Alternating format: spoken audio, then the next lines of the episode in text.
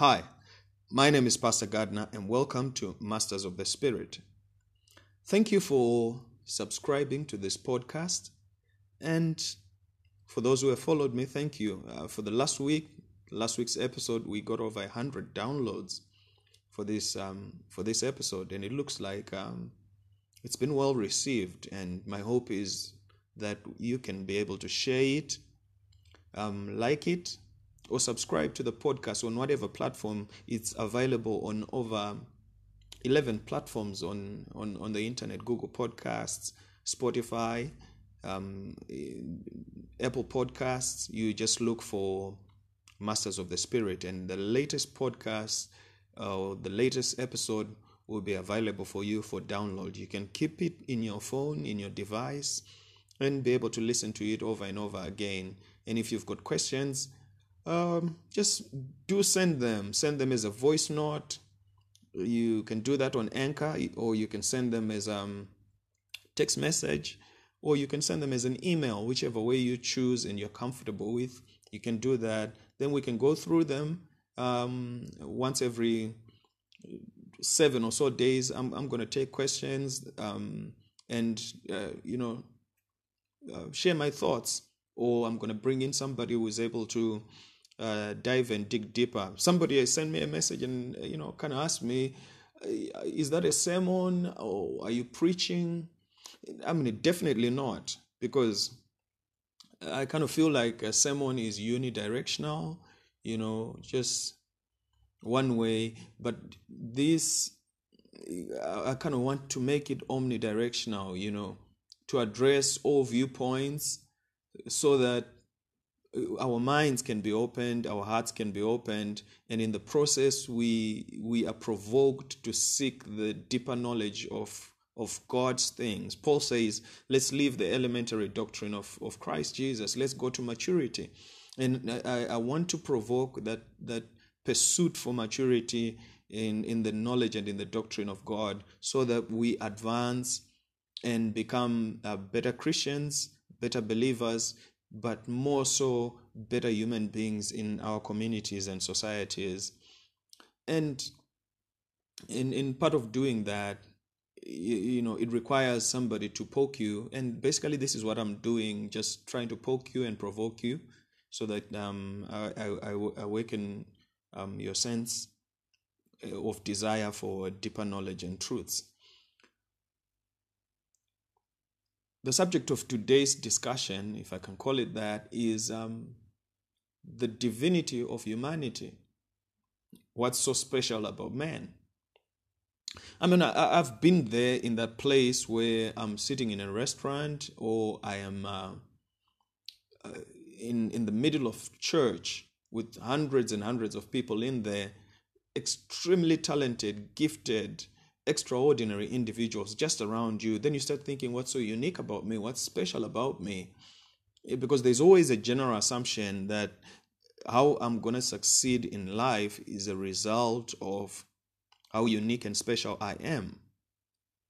And that question is always an unsettling question because you you when you ask it you tend to realize you are not that special because somewhere, somehow, there's always someone that can do whatever it is that you do um, better or equally the same with you somewhere out there in the world. And it takes time to discover the unique proposition that you have for the world that makes you special um, so that um, you change the community and the people around you Uh, and it's not unique as well because David has been there where you, you are in the presence of God. He is in the deepest and in the middle of worship. And instead of asking who you are, he asks, What what am I? Psalms chapter number 8, he asks, What is man that you are mindful of him? He's sort of in that position where he begins to experience because right he right understand this he's in the middle of worship he's praising god you've made the heavens you've made the stars you've made angels you've made this you've made that then all of a sudden he realizes the level of attention that God has paid uh, towards man and the level of focus God has an interest God has on man. And he starts asking, What is man? So the question is not a question of identity, rather, it's, it's, it's a question of nature. We've talked about this before um, in the book of um, in the book of uh, uh, um, uh, in the book of uh, uh, Exodus, where where, where, where Moses is on his way um, to his assignment uh, to the children of, of, of Israel in Egypt. And, and he asks, you know, what is your name? It, that question was a question of nature rather than a question of um, identity because they already knew God, who God is. But the question was more addressed, you know, describe to me what you are so that I can be able to demonstrate the extent of your power so that people can have faith in you for the message that you are sending me with. And we did discuss that faith then is an oxymoron um, because it demands you to believe in something that you have no knowledge of. Because for you to know God, then you have to know, um, you have to believe in what you don't know so that you may know what you don't know, which confuses a lot of us because we, we've got prerequisites in knowing God. We say, God, I want to know you first before I can have faith that you can do what you are promising that you're going to do. But you have to believe first. So um, David is in that place where he's kind of asking that question. He's in the middle of worship. Then probably the presence of God came down heavy on him. And he starts to experience senses, feelings, and is overwhelmed by a higher sense of divinity or divine nature that it, it begins to question himself what exactly am I? Because what I am feeling is not necessarily a physical sensory, or what I am experiencing is not necessarily um, my, my normal senses. So, in that position and in that place, he poses that question. And the question is not to man or to himself, but it is to God. What is man? And addressing that question is important for you as a believer because it helps you to understand how the dimensions in which God is going to relate with you. Remember this that God is spirit, and them that worship God must worship him in spirit and in truth. So if God is spirit, the general assumption that God is going to relate to us at a spiritual level, but that's not true. Why would God make man as flesh and want to relate it to him as spirit? If God is going to relate to you, He's going to relate to you as one whole unit rather than um, discounted parts. Right. When you go to the book of Genesis, chapter number one, let's look at how God creates man. Um, in the book of Genesis, chapter number one, from verse number 26 right to the end of the chapter, God speaks out in a statement of um, invitation or consensus. And he says, Let us make man in our image and in our likeness. Let him have dominion over the birds of the air, over the fish of the sea, and over the creatures of the land. And God made man in his image and in, like, in his likeness. And he said, Be fruitful, multiply, fill the earth, subdue it, and have dominion. God gives man his mandate. After that, then you go to Genesis chapter number 2. What you see from verse number 3, I believe, then the Bible says, Then God made man out of the dust of the earth and breathed his spirit into man, and man became a living soul. So, within the context of those two verses, we become fully aware that man is constituted by three parts. Number one, man is constituted by the body, which is the earthly vessel in which the spirit inhabits. Number two, God made man to receive his spirit.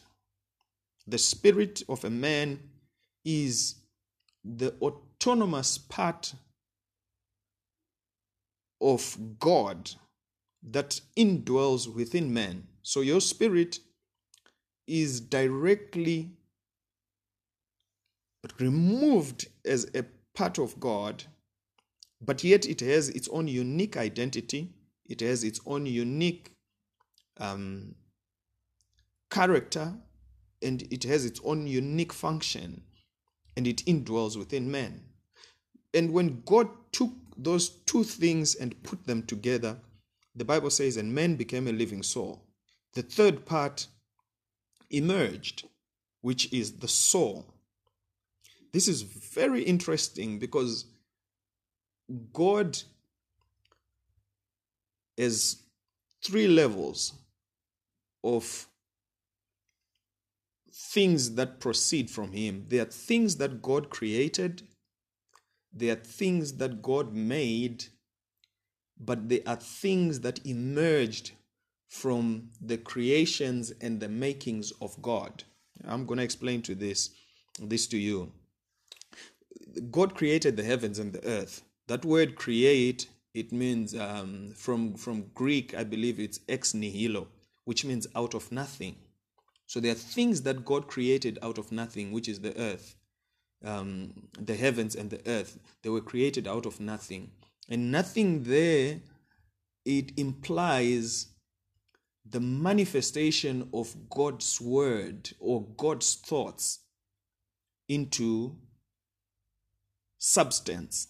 So, God creation literally means the meditation of God produce substance. This is deep.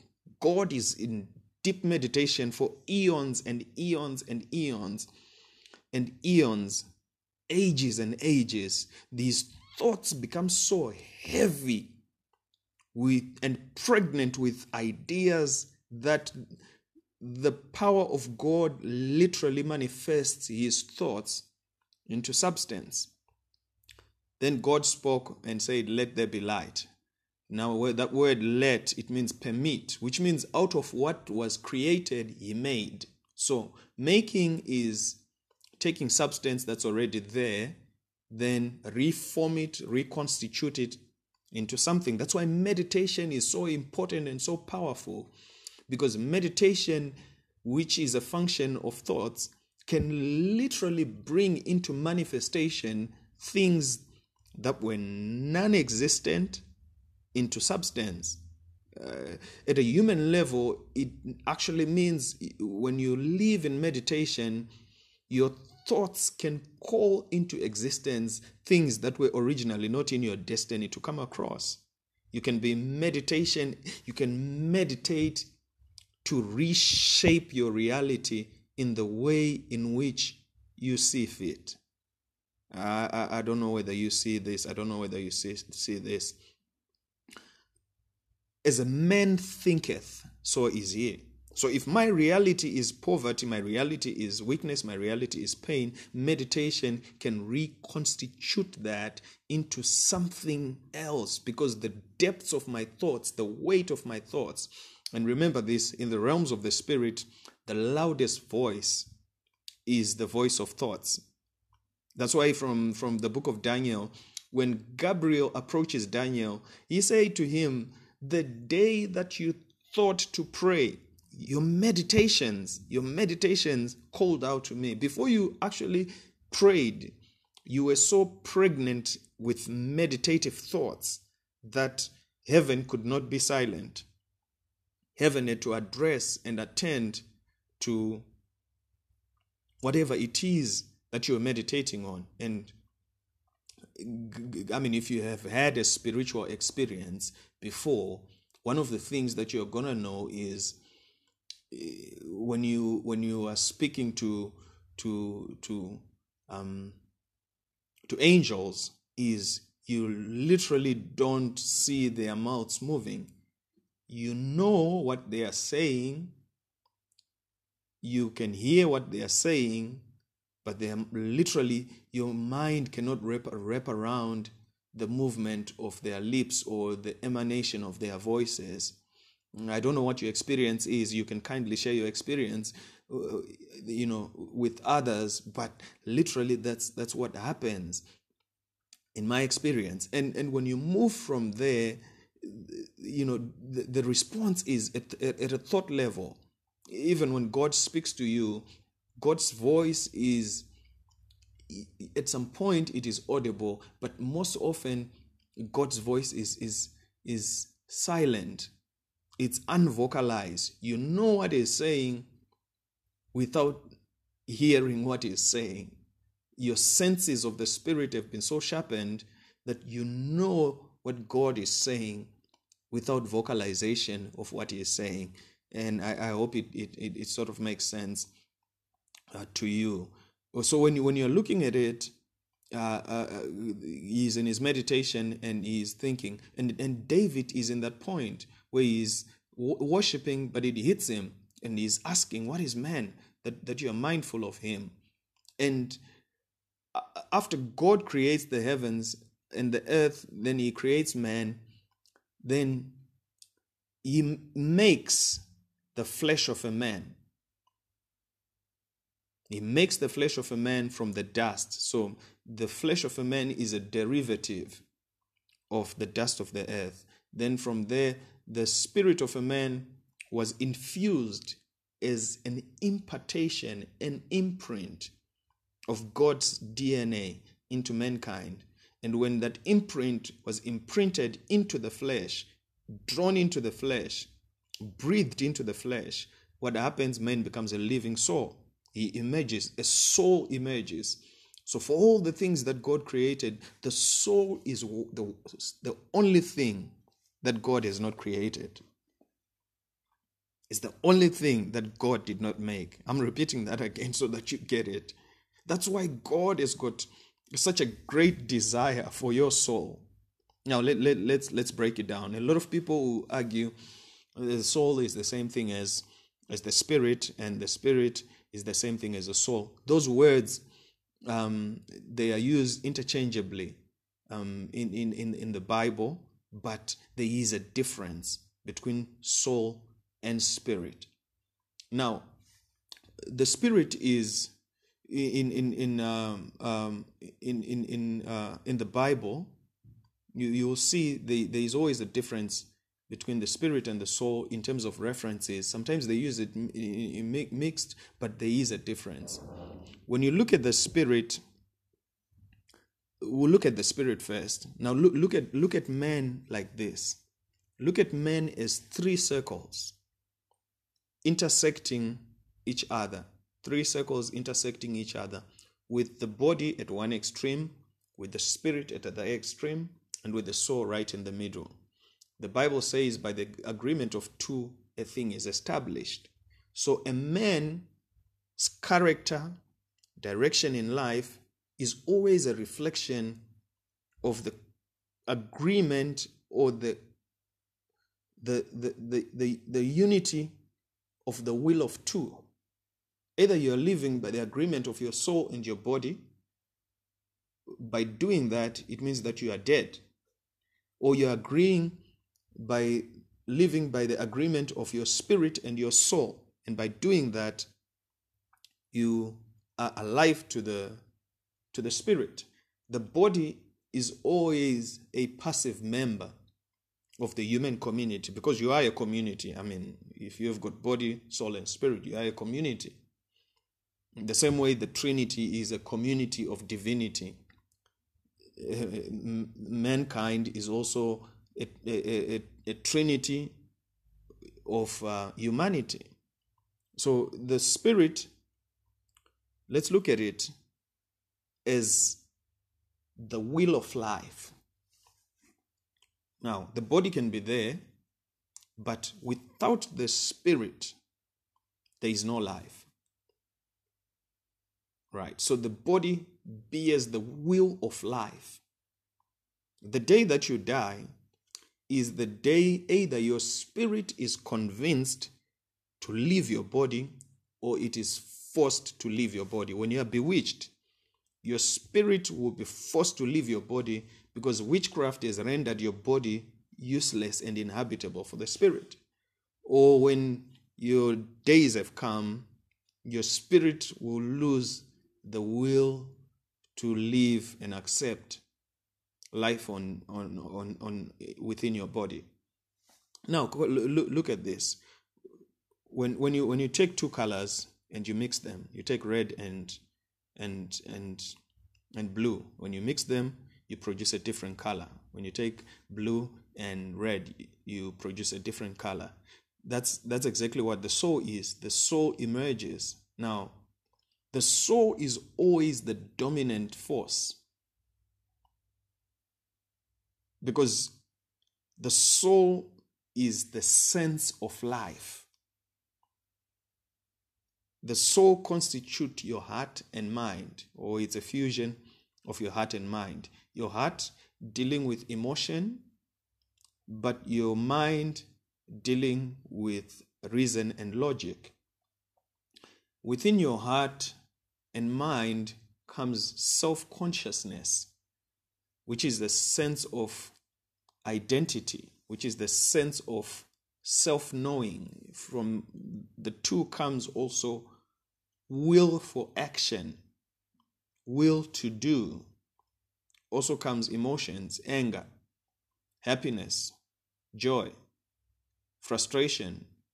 Um, you can list all of them.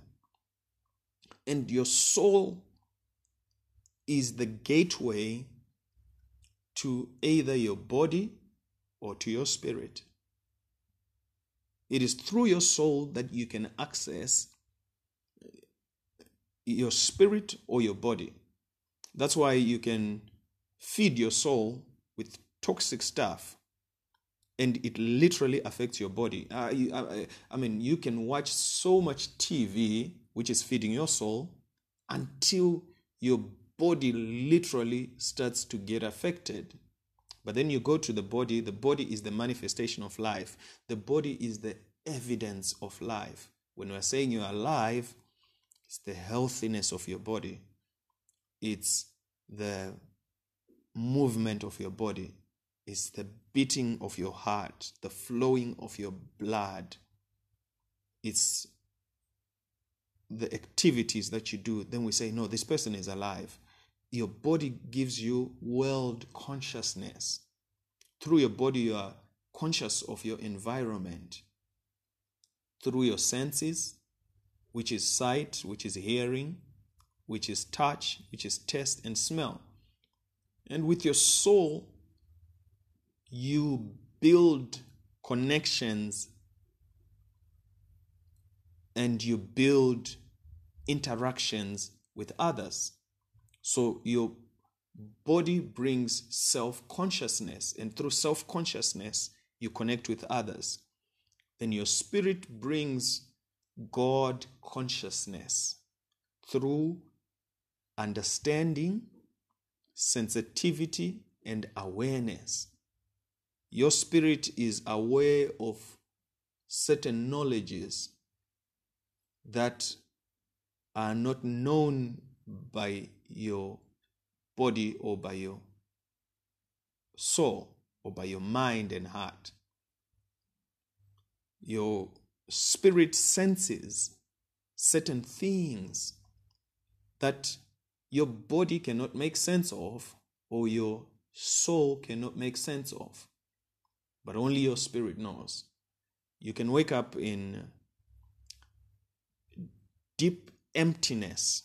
For example, Jesus says, My soul is deeply grieved.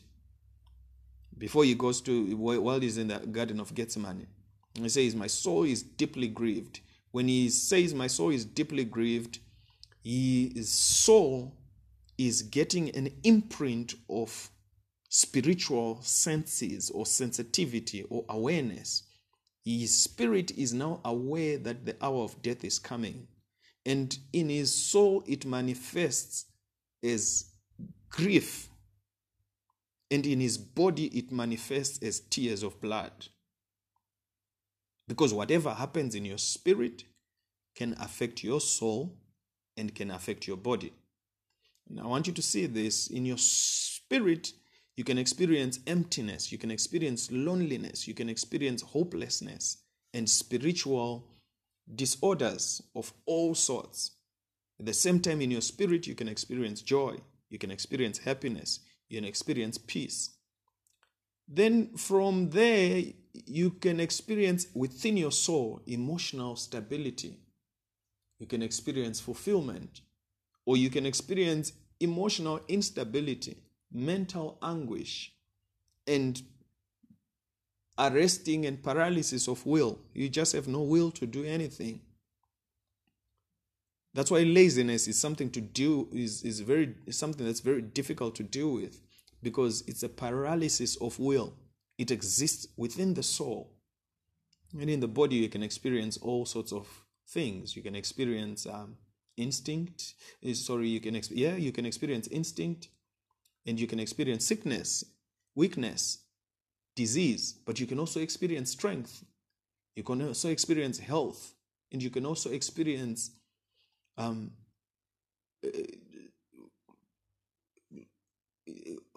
a wholeness in some way. Now, when there is positivity, which is experiencing all the good things that, that God has set for man, you have what is called wholeness or oneness.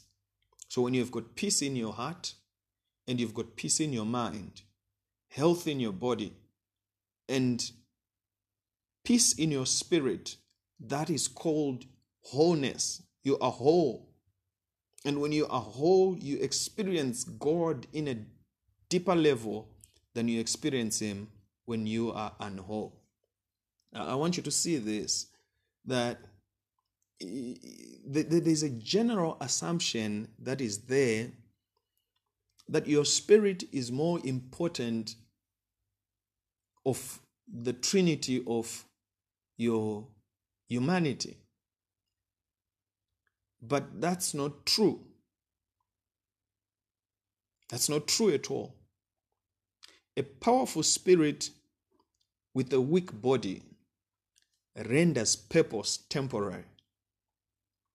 If you are sick in your body and you are stressed in your mind, but you are a powerful intercessor, what's going to happen is it's going to render your purpose temporary. Your assignment is going to be temporary because before you know it, you're going to die. Or if your body is healthy, but you are stressed, you are worried in your mind, in your soul, in your mind, and in your heart, you are heartbroken. What's going to happen is, even with a powerful spirit, you are going to make bad decisions. You're going to make emotional decisions, and you're going to self implode. You're going to destroy your own call. You're going to destroy your own assignment. And on the other hand, if your spirit is weak, no matter how motivated you are in your soul, and no matter how healthy you are in your body, what's going to happen is you're going to be ineffective within your call. You're going to be ineffective. You're going to be vulnerable to spiritual attacks. There must be a balance. But what's more important, that's why the Bible says, guard your heart jealously. For out of it comes forth the issues of life. Because your soul is literally the gateway, it's the doorway. And if your soul, through your heart and mind, is not guarded, that's why the Bible says, be transformed by the renewing of your mind. Why is it important? Because all of that is part of the soul, the health of your soul. Your soul must be healthy. We are in a disastrous church in this season because we have people who have got healthy spirits, powerful prayer warriors, full of knowledge, full of revelation, understanding of the scriptures, who are healthy in the body, but their souls are sick, addicted to pornography addicted to soulish desires, addicted to uh, the instruments of the enemy set to indoctrinate and to render faith useless. That's the state of the church today. There is no reformation of the soul. And the problem is, the reformation of the soul is something that doesn't happen in a single day. The Bible says, work out your own salvation with fear and trembling. So, whatever happens in your soul is definitely going to either arrest or catapult your progress as an individual. I want you to see this because when you are relating with God, when you are relating with God, God is after your soul because He's the gateway, He's the access. Even God speaks it to Cain. He says to Cain, Be careful because sin is sitting at the door of your heart. If you are not careful, it is going to master your heart, it's going to master you. Now, I, am really letting it sink in, you know. God is speaking to Cain. And he's saying sin is sitting. So, how does sin start? Sin is an idea, it's a feeling that's scratching your heart. That's scratching your heart. If you entertain it, it is going to get into your soul and it's going to control your mind. When it controls your mind, it controls your decisions. When it controls your decisions, it controls both your body and your spirit. Now, now, now, now, why is this important? It's a warning that's been given to Cain. He's saying, God is saying to Cain, be more deliberate about what you allow into your soul. Because what you allow into your soul is literally going to end up in your body or is going to end up in your spirit. Some of the sicknesses that people experience are sicknesses that have come through the soul. And some of the bondages of the spirit that people have experienced or are experiencing are literally bondages that come through the spirit, the soul. It, it, it got into your soul. Then after it got into your soul, it got into your to your heart. Then from your heart it went into your spirit. Then it, it got into your mind. Then from your mind it, it, it went into your body. Um, I mean, doctors will tell you if you are living in a high stress job or if you're working a high stress job, eventually your body starts to break down because it, it affects your body. Whatever ideas that come into your mind or the level of uh, stress and anxiety that comes into your mind is going to eventually affect your body. And same thing with your spirit, that um, whatever gets into your soul. Now, if you, you something, this is how something is going to be transferred for from from your soul into um, um, from your soul into your into into your spirit. Whatever you you meditate on that's why god says to to joshua meditate on this word. Why is he saying meditate uh, on this word? Because whatever you meditate on it transforms your spirit and affects your body. It transforms your spirit or it aff- and affects your body.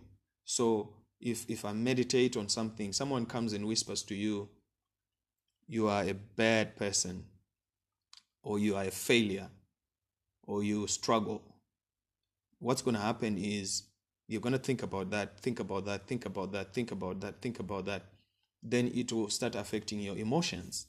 When it starts affecting your emotions, it will trickle into your spirit and make your spirit sick. If your spirit is weak because you are not prayerful or you don't have the word of God, basically, this is what your spirit feeds on. So your spirit feeds on divine virtue. Divine virtue is words. Words are divine. Something that is divine is not necessarily godly. Same way Satan is divine, but he is not godly because he proceeds from God. Now, if words are divine, the anointing is divine. The anointing is divine. And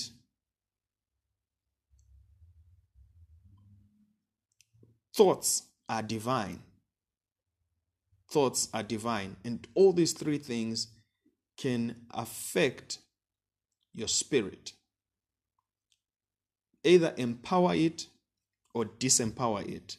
So when I'm sitting there and I'm busy thinking, I'm busy thinking, I'm busy thinking about that's why the Bible says, whatever is good, whatever is lovely, think upon these things. Because when you f- learn to fill your soul with positive and godly knowledge, godly thoughts, it brings a positive strength and effect to your spirit and it removes the dross that is we are picking up as we go as we move into the world. It means that you have to be more deliberate about what you hear you're more deliberate about what you feed your soul. You you have to feed your soul with substance that brings knowledge understanding and strength why these things are important is because they are gonna affect the wholeness of your being as an individual. I want you to see this because as as you move, the question that you have is as you move, how does God relate to me? God is going to relate to you at all three levels. God is going to relate to you at all three levels. How does God relate to you at all three levels? God relates to you at all three levels in the way of either relating to you at a spirit level, relate to you at a soulish level, or relate to you at a bodily or sensory level. When God relates to you at a spirit level, what God does is He brings in divine virtue into your life in the form of the anointing, the presence of God, or the glory of God. These three things either the anointing, the presence of God, or now the anointing, the purpose of the anointing is to manifest what is in your spirit. This is how God is going to relate to you. The purpose of the anointing is to manifest or to amplify what is in your spirit. And what is in your spirit is expressed either through your soul or through your body. For example, we talk about the gifts of the Spirit. Where do the gifts of the Spirit abide? They abide in your spirit. But when the anointing comes, say, for example, the gift to discern, which is the gift to distinguish between spirits, that gift it indwells within your spirit. But when the anointing comes, the anointing amplifies because the word gift comes from the word charisma. And charisma comes from the word or is rudely or crudely expressed as character. And character uh, just represents a, a part, one part of the whole. So when we're saying the gifts of the Spirit, we are saying parts of the characteristics of the Holy Spirit. So, in other words, God is going to give the characteristic of the Holy Spirit to separate between spirits, between good spirits and bad spirits, which is discerning of spirits. And that what it gives me is when the anointing then comes, sometimes because an anointing is always a function of grace. Now, when Adam lost the glory, the flesh became dominant. This is how exactly how it happened. When Adam submitted, what did Adam submit? Eat of the tree of the knowledge of good and evil. He submitted to appetite. Appetite is one of man's most basic instincts. It's literally an animalistic eh, instinct by which man has been programmed in his flesh to ensure his survival. You don't eat, you don't control your you're eating by your will. Your body will force you to eat. It, it, the longer you stay without eating, it starts ringing an alarm. It starts ringing an alarm, ringing an alarm, red bells, red bells, ringing an alarm to tell you it's time to eat, to ensure your survival. Because God knows that the heart of a man is deceptive, unreliable. So if God had put it within your heart to ensure your sustenance and survival, then you some of us would be dead you know, because we've got bad eating habits. So God literally then programmed it within your body to say, you, you have to eat. You have to eat. You have to eat. Same thing with sight. You cannot control what you want to see or, or whether you want you see or not. The moment you open your eyes, lights get into your eyes, you are gonna see. Same thing with smell. A whiff passes in front of your nose, you're gonna smell. It's instinctual. So when Adam gave in to appetite and Eve, they submitted to a lower function of humanity. So instead of them living as spiritual people expressing expressing a spiritual knowledge through the soul and manifesting it in, through the body they started they submitted to a base function. So when god says because you have done this the, you know the earth shall bring forth thorns and thistles um, when you shall give birth you shall labor your desire shall be your husband for your husband. It's not a curse. God is pronouncing that you are now functioning in the lower base. You're not functioning at a lower level. You're now functioning at um, literally your most primal level. You're functioning as as the least of the potential that you can function in. You're going to be ruled by your appetite. The earth shall bring forth. You're going to be ruled by pain. You're going to be ruled by desire. You're going to be ruled by literally the base functions of soul and body, which means the agreement shall be between soul and body, which is how a lot of people live. We we go to church, we pray for less less reasonable things I've known people who go to church for 25 years because they want God to bless them. you know, you know how, how how how how bad that looks. You know, people who go to church because they're afraid of going to hell.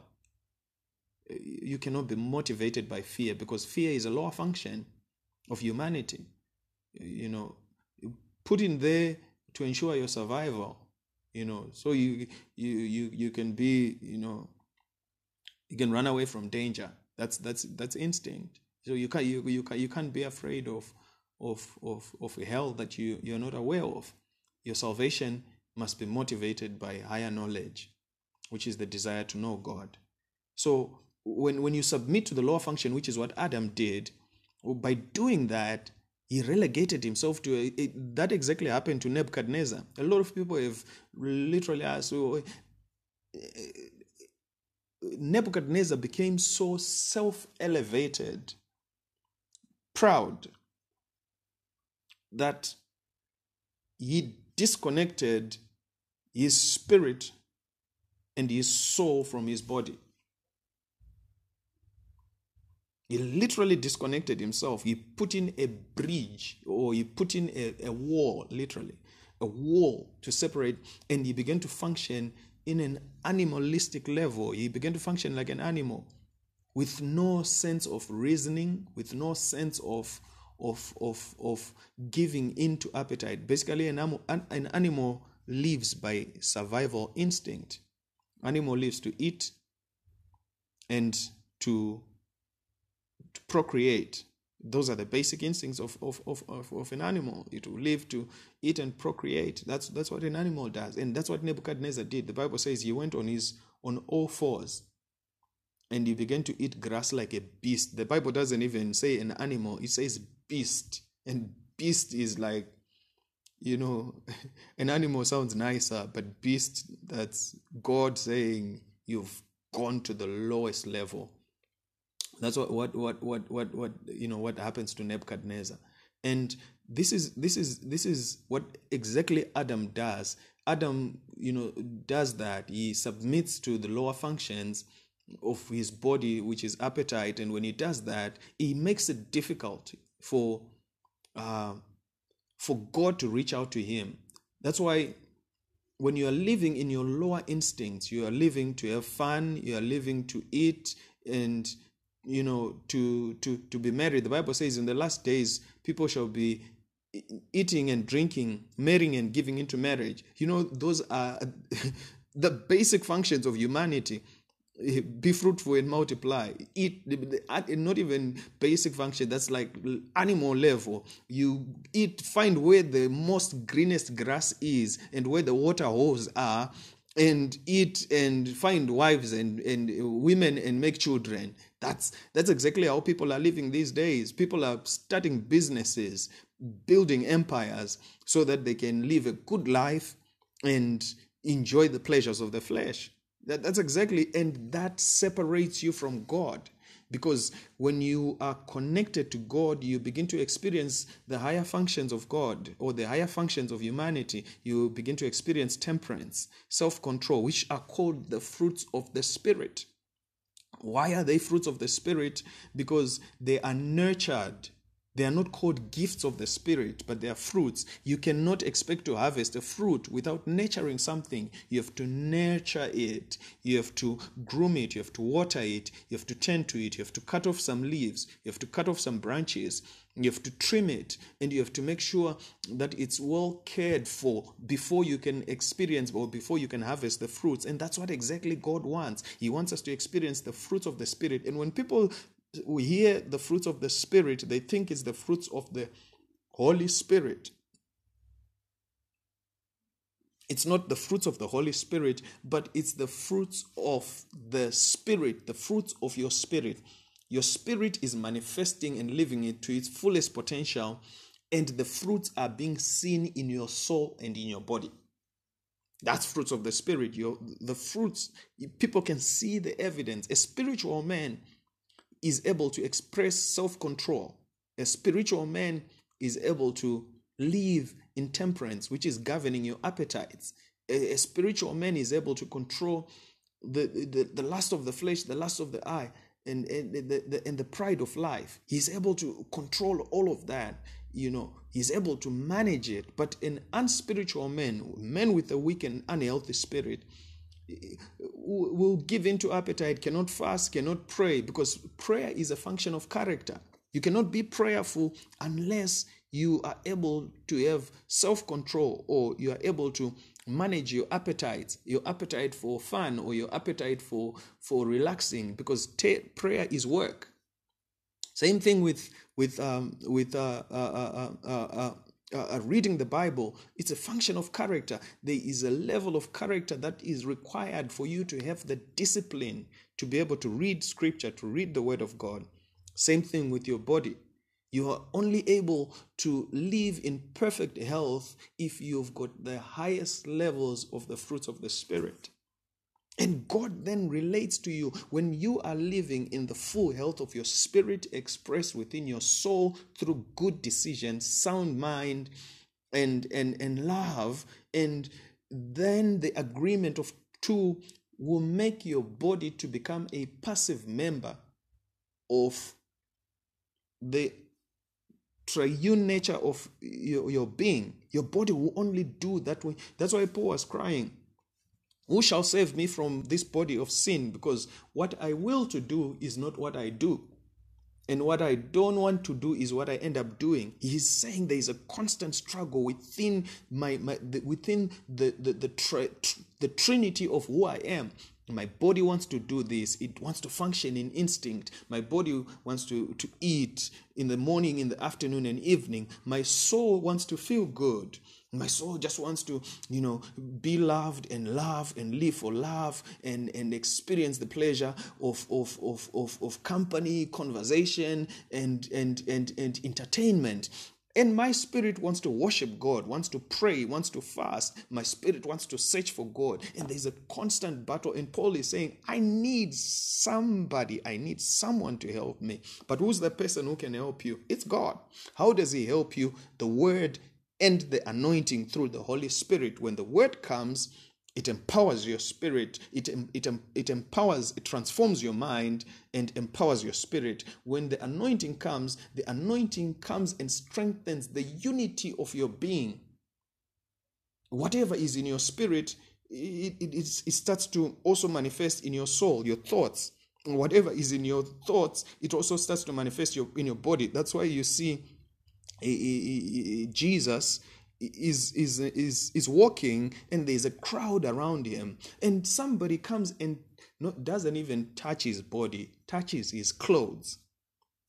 When someone tags at your clothes, your physical senses are gonna sense someone tagged my my clothes, and your mind is gonna register someone touched me. But your spirit, if you have virtue in the unity of being, you're gonna sense the virtue came out. Now, anybody could have told I've been pulled.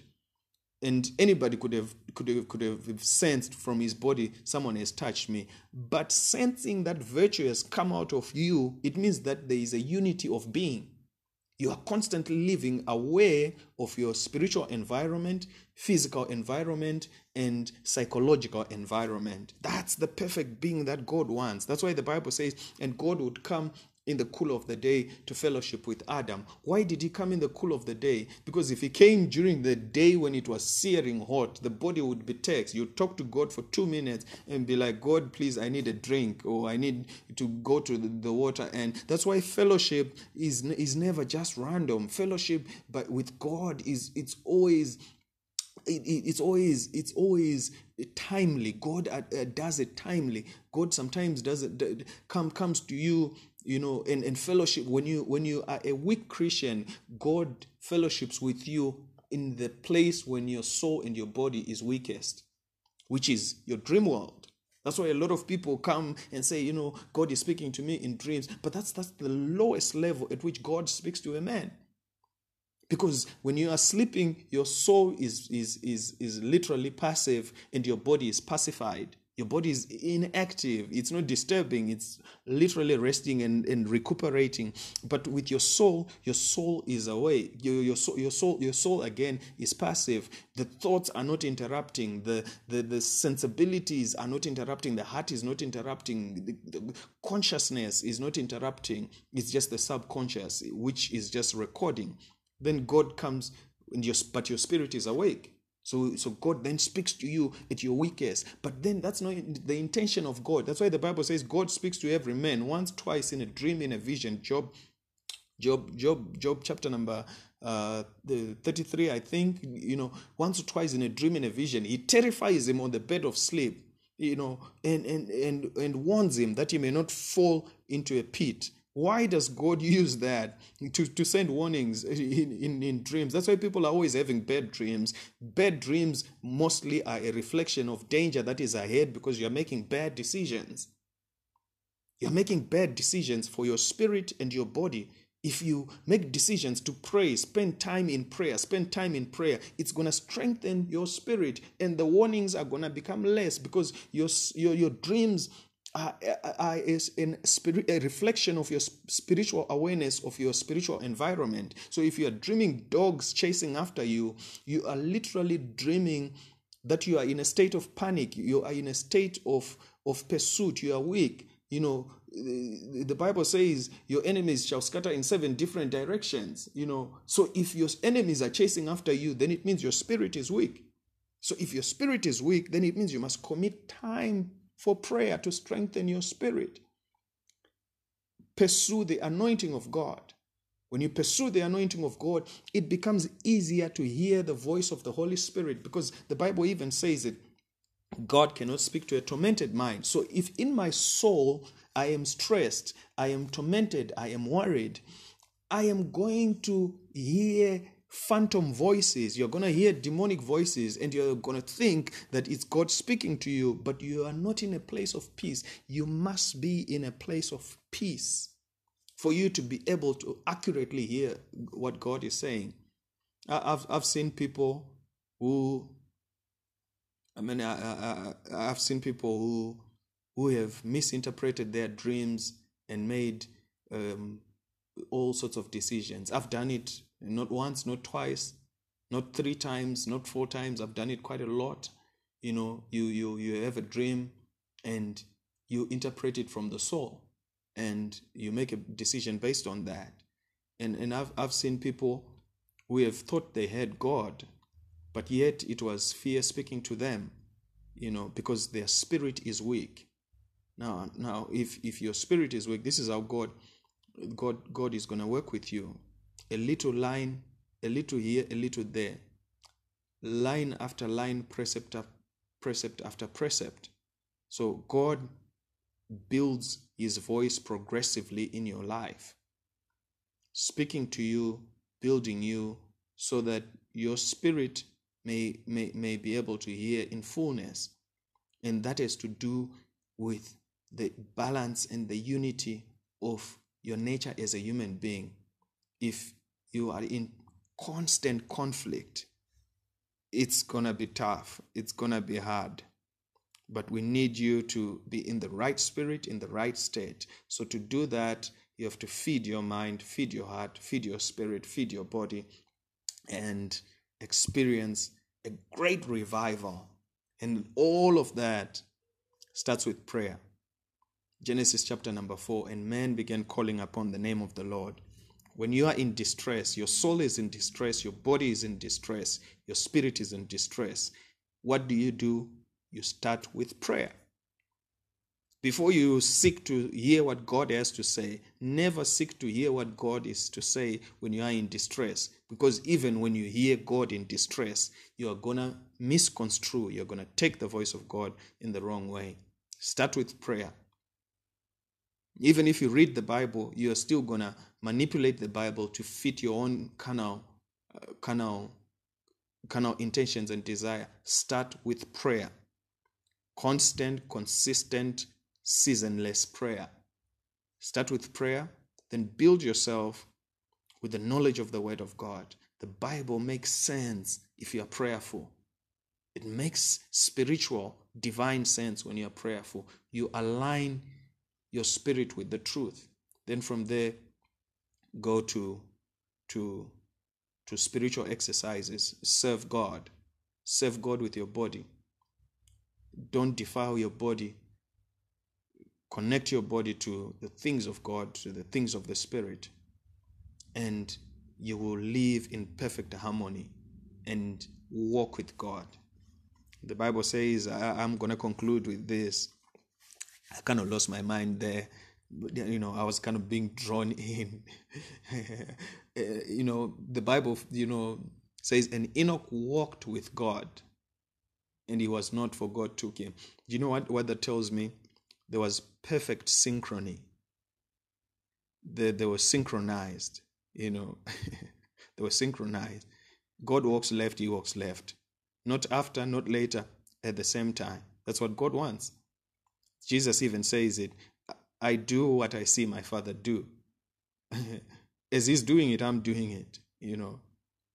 So that's why he was looked at as a strange person because he never repeated the same miracle twice, never preached the same sermon twice, never counseled the same person twice, you know, in the same way, because he was doing what he was seeing the Father do. God is full of surprises, and I believe that He wants to surprise us.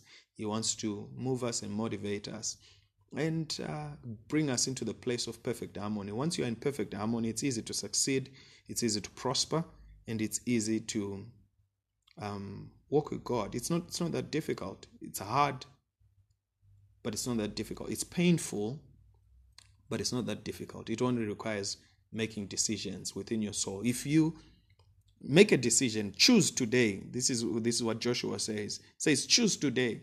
You know it's a choice. You know it's a choice. Literally it's a choice. God is a choice away. It's a choice. You choose. Nothing about prophecy nothing about you know all those superfluous things that we think of. It's a choice. In your own house in your own place you make a decision and say today i'm drawing close to you God is ready. He was ready yesterday, he was ready today, and he's ready, you know, tomorrow. He's waiting for you. And if you can make that decision, God bless you. And um, when you come next time or in the next episode, we're going to be talking about spiritual senses. We're going to get deeper into that. And um, you know, see more what God has to do. This episode was a bit long, but I know you, you can take it. You're hungry. You can take it. I can also take it for the sake of the kingdom. May God bless you. See you next time and subscribe.